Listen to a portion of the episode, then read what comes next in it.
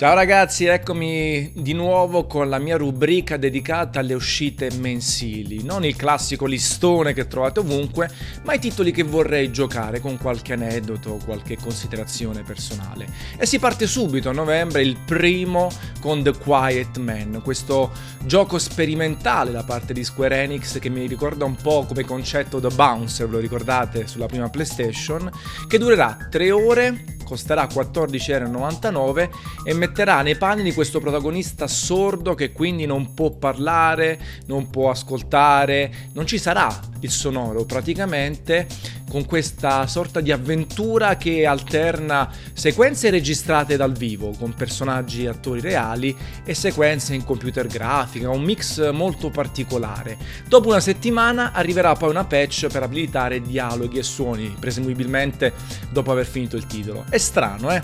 Ho letto tanti commenti, hanno... chi ha scritto scaffale, ma che sta schifezza, ma che sta roba, però mi intriga, ecco, non costa tantissimo, arriva comunque con un qualche qualche idea particolare diversa dal solito, quindi sono curioso assolutamente di giocarlo. Mentre il 2 novembre Abbiamo una roba che ho messo in realtà anche un po' per nostalgia, Football Manager 2019. Perché per nostalgia? Ancora un titolo manageriale super famoso. Perché purtroppo non ho più quel tempo che utilizzavo quando ero più piccolino. Pensate che addirittura eh, quando c'erano ancora le interurbane, cioè si pagavano le interurbane da una città all'altra, mi sentivo con gli amici quando giocavo a Championship Manager Scudetto, che poi avete, se vi ricordate, è cambiato ehm, il gioco, è passato da uno all'altro altro per discutere degli acquisti di calciomercato virtuali della propria squadra. Io chiaramente sceglievo sempre il Napoli e eh, cercavo di fargli vincere tutto, tutti i campionati, le coppe e così via. E addirittura passavo dei pomeriggi a parlare con gli amici o con i compagni di classe per dire chi hai comprato, chi hai fatto crescere, cosa hai fatto. Quindi tempi memorabili dove, nei quali davvero dedicavo ore e ore e ore a questa serie e purtroppo oggi cerco ogni tanto di giocare anche su mobile che c'è una versione abbastanza buona però chiaramente non è più il tempo personalmente per appunto dedicargli tutta l'attenzione necessaria anche se poi il titolo continua ad avere tanto successo. C'è il nostro padre fondatore di Gameplay Café Rosario che lo gioca ancora tantissimo. Ecco però peccato eh, volevo comunque citarlo per una questione di nostalgia. Come poi tra le altre cose Diablo 3 che arriva finalmente su Nintendo Switch. Nella versione PC anche l'espansione di Reaper of Souls ci ho giocato 200 ore anche online, giocando eh, insieme a altri amici, facendo tutte le varie avventure, eh, rifacendo e rifinendo la storia principale e l'espansione e poi tutte quelle attività che si ripetevano all'infinito ma estremamente divertenti, eh, anche magari con una chat vocale che su Switch sarà un casino, però in generale è un titolo che ancora oggi consiglio molto, quindi non lo giocherò personalmente a meno che non mi passerà un codice sotto mano per provarlo, però lo consiglio vivamente a tutti i possessori Switch che non hanno provato l'originale su PC e poi è arrivato anche su PS4 e Xbox One. È un gioco divertente, bellissimo, Blizzard come al solito sa il fatto suo, sicuramente un po' invecchiato ma rimane unico e assolutamente da giocare. Mentre il 6 novembre su PlayStation 4 in VR arriva Deracine che ho incluso perché è fatto da From Software, sì, gli stessi Dark Souls. Questa volta è un titolo per PlayStation VR, un'avventura ambientata in un college studentesco eh, che ho avuto modo di vedere durante il Tokyo Game Show. Non ne ho parlato, ma è interessante. Una roba molto leggera, diversa completamente dai titoli di From Software, eh, però eh, loro vogliono dire la propria. Ha qualche idea simpatica, anche se poi l'interazione con l'ambiente è piuttosto limitata, però ecco è un titolo da tenere sott'occhio e se non l'avete giocato in realtà ne approfitto per consigliarvi Astrobot per PlayStation VR che davvero ha fatto molto molto bene tra gli ultimi titoli usciti per il visore di realtà virtuale di Sony. Altro gioco che consiglio in realtà e che non rigiocherò è World of Final Fantasy Maxima perché eh, per Switch perché? Perché è un JRPG vecchio stampo che mette insieme tanti personaggi del mondo di Final Fantasy. Io l'ho giocato al tempo quando è uscito, c'ha un bello stile grafico, i personaggi eh, chibi, eh, quindi questa forma deformed eh, giapponese interessanti con la possibilità di metterne uno sopra l'altro e eh, concatenare combo e fare eh, attacchi differenti, ci sono le summon, tanti personaggi da scoprire, da sbloccare.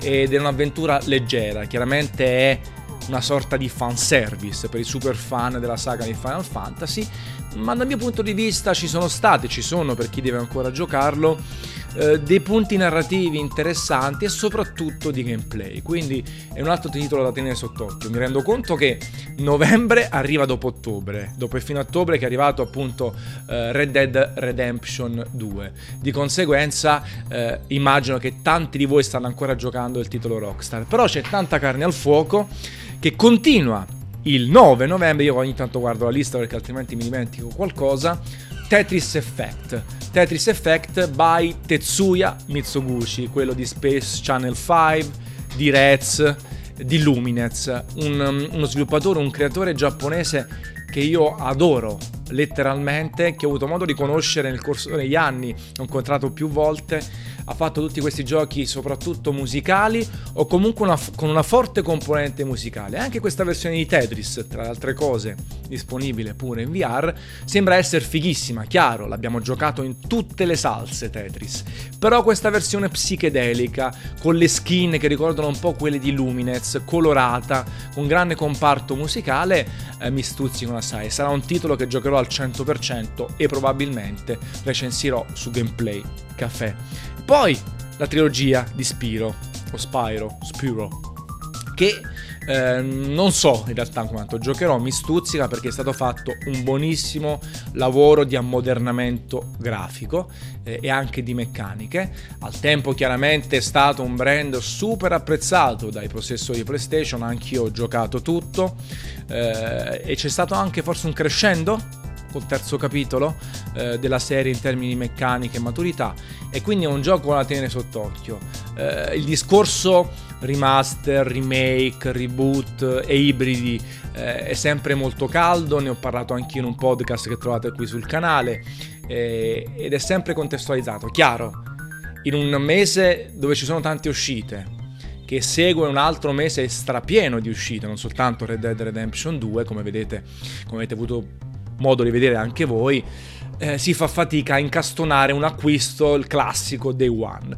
Però il backlog aumenta, mettiamo sempre tanti titoli da giocare, aspettate magari anche il giudizio mio e della critica e di tante altre persone e vediamo se poi inserire nel catalogo dei giochi assolutamente da giocare anche Spiro. Anche perché poi Fallout 76 è il titolo più atteso su Gameplay Café dai Friends e così via. E poi è un titolo corposo, nonostante io abbia molte riserve. Abbiamo provato la beta, sembra prendere tutta quella componente di costruzione di Fallout 4 ed espanderla, avere una forte parte multigiocatore, però a detta di Bethesda senza sacrificare il single player. Io in realtà ho molte paure, il gioco non si chiama Fallout 5, è chiaro che ha anche una sorta di sperimentazione, il motore grafico non è eccezionale, addirittura secondo le analisi di Digital Foundry alcuni passaggi sono inferiori a Fallout 4, però sono anche un grandissimo fan. Il terzo capitolo l'ho devastato, l'ho distrutto, l'ho giocato boh 250 ore. E New Vegas, nonostante il design molto criticabile, mi è piaciuto tantissimo. E quindi non posso provare Fallout 76 dal day one, eh, essere positivo e poi sperando di non incazzarmi troppo o comunque stufarmi dopo qualche ora di gioco. Staremo a vedere anche di questo. Battlefield 5 che includo a differenza di Black Ops 4 che pure ho mostrato in diretta perché ancora una campagna single player, seconda guerra mondiale, finalmente non più lo sbarco in Normandia, ma l'invasione di Rotterdam, il circo polare artico, il Nord Africa, queste mini stories che si sono viste anche in Battlefield 1. E poi chiaramente il multiplayer e la modalità Battle Royale che secondo me è molto più indicata per un gioco come Battlefield rispetto a un gioco come Call of Duty. Ecco, quello lo gioco Battlefield, lo giocherò tranquillamente, mi faccio la campagna, provo, provicchio a giocare online purtroppo tra tempo, bravura e tante cose da fare, non sono più un giocatore online di primissimo pelo, poi lo sapete, quando giocate online arrivano sempre i pelé che vi fanno il mazzo così, vi fanno passare la voglia, e però una capatina online si fa sempre, fino poi ad arrivare a fine mese con Darksiders 3, ecco. Eh, io sono stato un grandissimo fan di Darksiders, entrambi i capitoli, il design di Madureira, eh, lo stile tipo Zelda, tipo Soul River, con questa ambientazione che si espande man mano, con cose da fare, abilità che ti permettono di utilizzare poi il backtracking e raggiungere punti altrimenti inaccessibili. C'è sempre stata qualità nella serie di Darksiders. Questo terzo capitolo ha avuto vicissitudini abbastanza importanti, no? anche perché THQ eh, ha chiuso, il, lo studio di sviluppo di Darksiders è stato riacquistato e, e altre cose, e quindi per me arriva un po' fuori tempo massimo. Non sto dicendo che, che, non sarà un buon gioco, però adesso diventa quasi una sorta di sleeper hit, di gioco che arriva in sordina. Probabilmente tanti non lo giocheranno subito, ma potrebbe essere comunque un grandioso titolo o un bel gioco. Il problema è quanto venderà, quanto sarà apprezzato, quali voti avrà, quanta gente lo prenderà subito i sviluppatori torneranno dallo sviluppo, eh, rientreranno dallo sviluppo, speriamo. Per affezione ci voglio credere. Per percezione mi sembra un po' fuori tempo massimo e anche meno ispirato dal punto di vista e di gameplay e artistico. Stiamo a vedere, eh, perché poi è bello essere smentiti. Talvolta è meglio approcciarsi ai giochi con meno aspettative che al contrario essere delusi. Quindi stiamo a vedere, finisce a fine novembre, poi a dicembre sarà un po' più tranquillo al di là di alcune cose di cui parlerò nel prossimo video e vediamo appunto. L'importante è essere positivi. Io però adesso vi mando una capata in bocca perché il video finisce qui. Scrivete i vostri titoli nei commenti, quelli che aspettate, e ci rivediamo al prossimo podcast video di approfondimento. Ciao ragazzi!